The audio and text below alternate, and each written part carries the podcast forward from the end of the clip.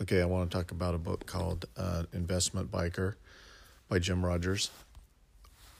Jim Rogers said in 1990s most of the money was he had most of his money in utility stocks, U.S. government bonds, and foreign currencies. Okay, he's going to give the reason why. Um, Rogers owned utility stocks, particularly nuclear power, for companies like Illinois Power and Niagara Mohawk, which were distressed. I thought U.S. interest rates were heading south, so I was bullish optimistic on bonds and bearish pessimistic on dollar. That is, I expected the price of bonds to rise and that of the dollar to fall. I figured politicians would do everything to keep the economy going. They aren't that smart. All they really know how to do is cut interest rates. I bought foreign currencies, mainly certificates of deposit denominated in guilders or Deutschmarks, reasoning that the dollar would go down as politicians cut rates. Okay, today we've had, since 2011, we've had over a decade of interest rates cuts. And in order to keep the economy going. And so, what we have as a result of those lower interest rates, we had a real estate boom. Today, we have a series of Fed interest rates increases. We'll have rising interest rates. We have, as the bonds are being sold off, yields will increase. So uh, the dollar will gain strength against other currencies. So we can buy more in terms of the strength of the dollar. However, as the interest rates rise, the economy slows down. We have less inflation and the demand for current currency uh, decreases, so credit de- decreases. So there's a more availability of credit uh, because less companies are borrowing as the um, interest rates get higher. So there's a tighter credit um, qualification amount but there's so there's more credit available, but it's at a t- higher cost. Is what I'm saying. And so, in 2008, dollar demise caused exports to increase, unemployment to drop, bond yields to drop, prices to increase, GDP to rise, consumption to drop, investment to decrease, real wages to drop, and credit to get tight. So we can see in in 2008, that pattern when we had the subprime meltdown, these this was what was happening. However, today we'll see because the dollar getting stronger, will want Americans will want to buy more uh, because they can buy more because the dollar strengthens against other currencies in the exchange for products and goods. However, as in interest rates climb, there is a higher level of unemployment. So the rich can buy more in terms of commodities and resources. However, the middle class and the poor will be able to buy less, and because they have less uh, disposable income. And as bond yields increase, then there would be um, more of a, a demand the IOUs for government will have to pay higher pr- premiums or interest rates for that debt. And so that takes out money from the system for the marketplace.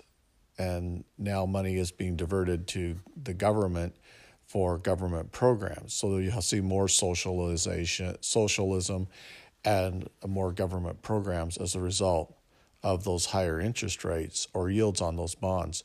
So consumption in part will increase because of a stronger dollar, but at the same time, our exports will decrease, and um, and as the dollar gets stronger, we have more investment that's occurring, and we're but we're investing in other countries. So hot money is flowing out of the U.S. into other countries, and um, countries are looking at that dollar to buy because it's considered like a commodity, an asset. And as that asset appreciates in value, it gets more expensive to buy um, so those who are holding investments on dollars are are holding on longer rather than selling them off. He stated that the U.S. economy is strong enough to continue climbing for the next 60 years without disruption from the business cycles. And if that was written in 2008, then we should have had at least to 2050 strong uh, U.S. strong economy. And so the only way for that level of wealth to have been disrupted is through political uh, intervention and war. Those are the two things that, that really destroy economies when they're when they're healthy, like the U.S. economy.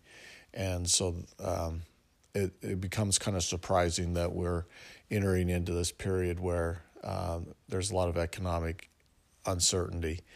Commodities will continue to be a profitable sector for the rich, and commodity indexes, supposing commodity boards can remain solvent and stable.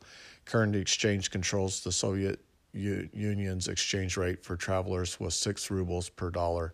On the black market, I got 12 and 18 rubles, whereas today you might get 100 times that. For this reason, Rogers carried a few traveler checks and a healthy sum of cash while traveling through Turkestan. Georgia. Stalin had been given um, Georgia Georgian. Georgia has always been a trade nation and crossroads. Jim saw similarities between Georgia and Texas, New Mexico, and California. All these parts of the United States become Latino, and as the United States begins to suffer its inevitable economic decline, I wonder if we won't see the same things ethnic strife and the drive for separatism, either a desire to rejoin Mexico or be independent. Georgia has always been a merchant area and of bent capitalism bent. Yeah, that's interesting that he pointed that out so early about um, Texas, and it's you know you hear some of that talk about separatism and its desire to be independent. He says of Baku, Baku is a major center of oil production. All around the road lay rust rusted pipes, drill rigs, idle, unmaintained, cluttered junk heap. No wonder Soviet Union oil production was down. Communism fails because managers work to meet quotas, not incentive, no incentives, no accountability, skimming oil from the top and running, no private uh, property ownership. On of the reasons Soviets never built their capital base because they never built their capital. Riding along the Caspian Sea, we saw hundreds of these discarded drilling rigs all stripped. And that's one of the big problems of centralized planning is that they cannot build for the future long term. And so they, they took the short term profits and then um, abandoned those resources and, and, and abandoned management of those resources for long term profits. Okay, now I've thought about this about Kyrgyzstan. Kyrgyzstan has to be one of the targets that Russia is trying to acquire, and for in the battle in Ukraine, Kyrgyzstan had become a gigantic farmland, a desert that had bloomed into a vast arable tracts. It had become 40% Russian, two thirds of the water provided from the Aral Sea, heavy salinization, high rates of birth defects, and infant, mort- infant mortality, and a 30 mile coastline. The Russians had thought they could use the water to turn the area into a cotton plantation, but they had treated the land the way they treated oil fields we had passed. They stripped it and moved on. In communism, you can ruin a resource without anyone saying halt. On the other hand, China in the 70s admitted it ways were not working and deregulated agriculture to the peasants, allowing farmers to lease land for a long time and in some places buy it. The government allowed the farmers to sell crops that they were they could sell for a profit on the world market. The farmers went wild. Every field was planted and cultivated with items being reused and no waste. The farmers didn't strip the land, and China became a agricultural exporting country.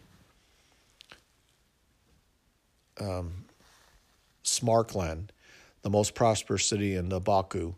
The centerpiece of the city's ancient splendor is Registan, an assembly of three madrasas or Islamic schools under the corner domes of the Ulugh Madrasa, completed in 1420, were lecture halls, and in its rear was a mosque.